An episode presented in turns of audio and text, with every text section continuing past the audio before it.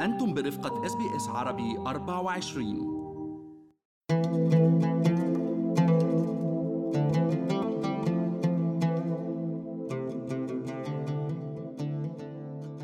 لما أكون جوعان مستعد أكل أي شيء، لكن أكلة المقلوبة بالخضار والرز واللحم أو الدجاج أكل بتذكرني بالوالدة رحمة الله عليها.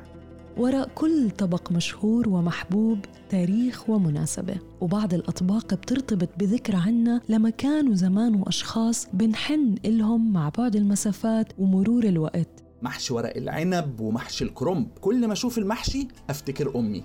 الهجرة مثلاً ممكن تخلينا نشعر بالحنين إلى مكان أو أشخاص، فنشتهي أكلة أكلناها معهم في يوم من الأيام.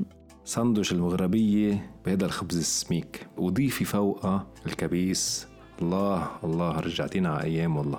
هيك الأكل عنده قدرة ساحرة بتشبه قدرة آلة السفر عبر الزمن الخيالية. بمجرد ما تشم وتشوف وتدوق أكلة بتحبها، عقلك بيقدر ينبش عاصفة من الذكريات لتعيشك حدث مؤثر في حياتك من جديد.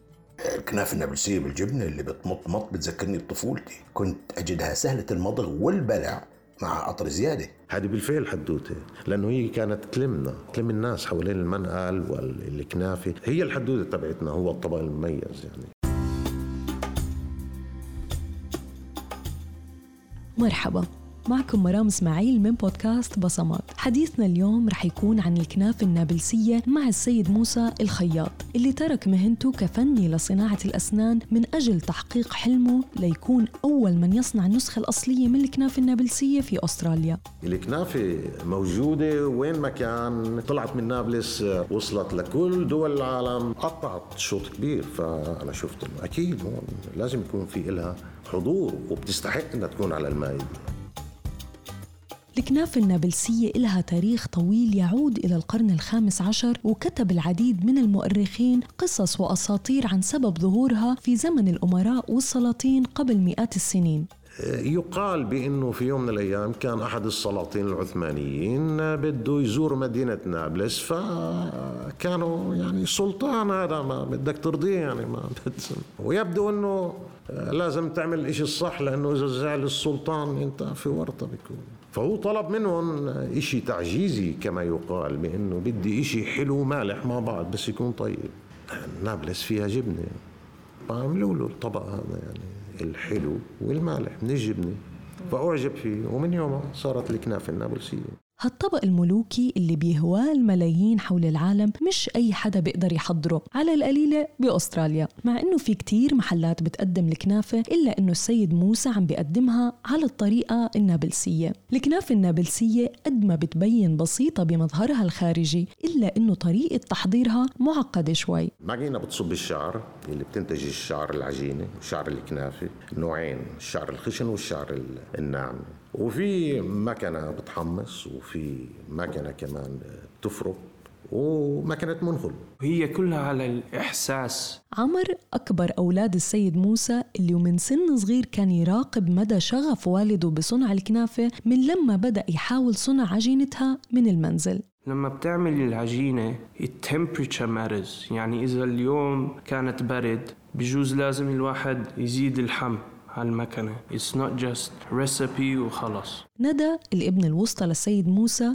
فخورة جداً بالجهد الجبار اللي بذل والدها على مر السنين ليتمرن على صناعة الكنافة ليضعها على قائمة الطعام الأسترالية. يمكن قبل 7 سنين بتفرج هو عم بيعمل كنافة في الأجنانة في الدار، كل الوقت في اليوم هو كان يحضر الأكل، يعمل الماشينري تاع الكنافة. And I watched him do that يعني لما كنت صغيرة، وهلأ يعني 20 عمري. بالبيت بلشنا وكنا نصب هناك ونعجن هناك ونفرك العجينة هناك، صاحب البيت يجي شو صاير هون، شو بتعملوا، خد دق لك هاي، حبوها.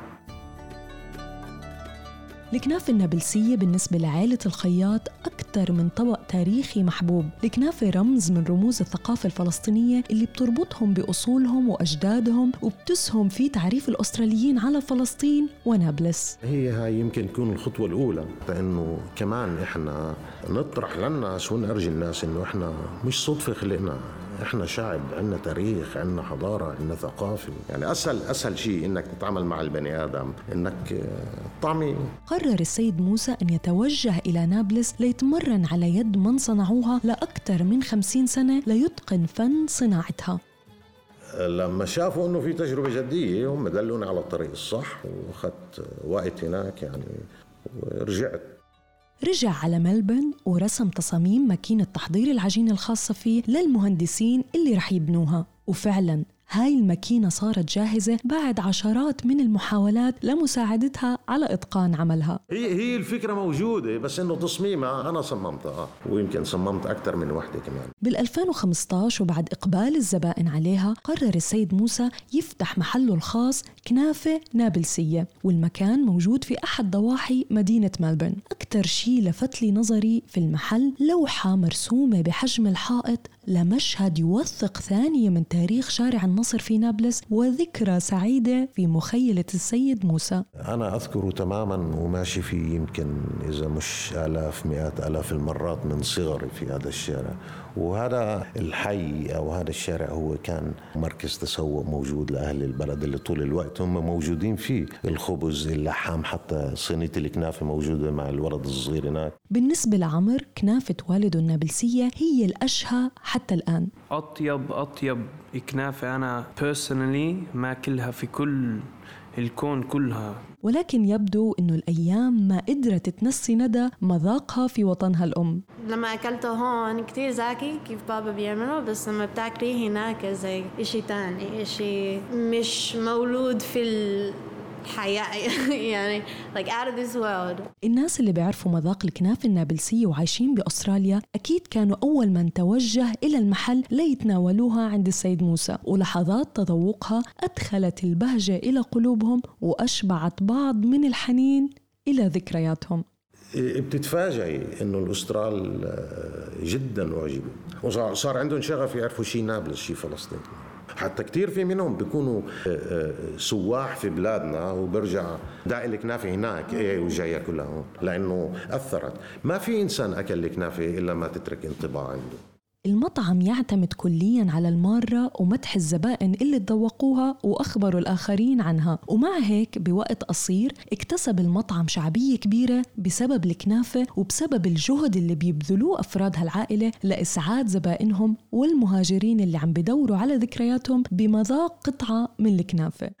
كتير من الناس اللي إجتون ولازلت أذكر في شخص كبير بالسن توفى الله يرحمه، كان يقول لي إنه كنت أتمنى أني أكل كنافة بالبابوت. أولاد السيد موسى فخورين جداً بوالدهم اللي قدر يربطهم بثقافتهم ويعرف مهاجرين كتير بالتراث الفلسطيني في أستراليا، وناويين يضلوا يورثوا ثمار نجاح مطعمهم من جيل إلى جيل تكريماً لجهد والدهم وحبهم لمدينتهم وثقافتهم الفلسطينية. جاب لنا قطعة من فلسطين يكون هون نقدر نشوفه كل يوم ونحس هي معانا ونشم وندوق كله يعني حلو تحسي انت من وين مولودة يكون معاكي كل حياتي.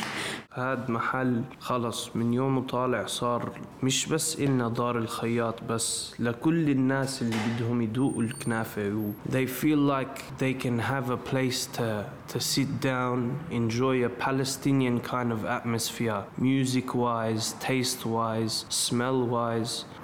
Those attributes are all attributes that create memories. And if you can just a little bit bring those memories back to someone, that's a gift not many people can do.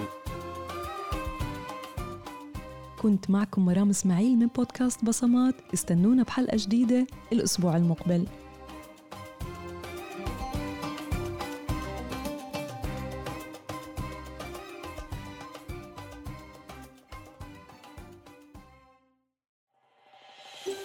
هل تريدون الاستماع إلى المزيد من هذه القصص؟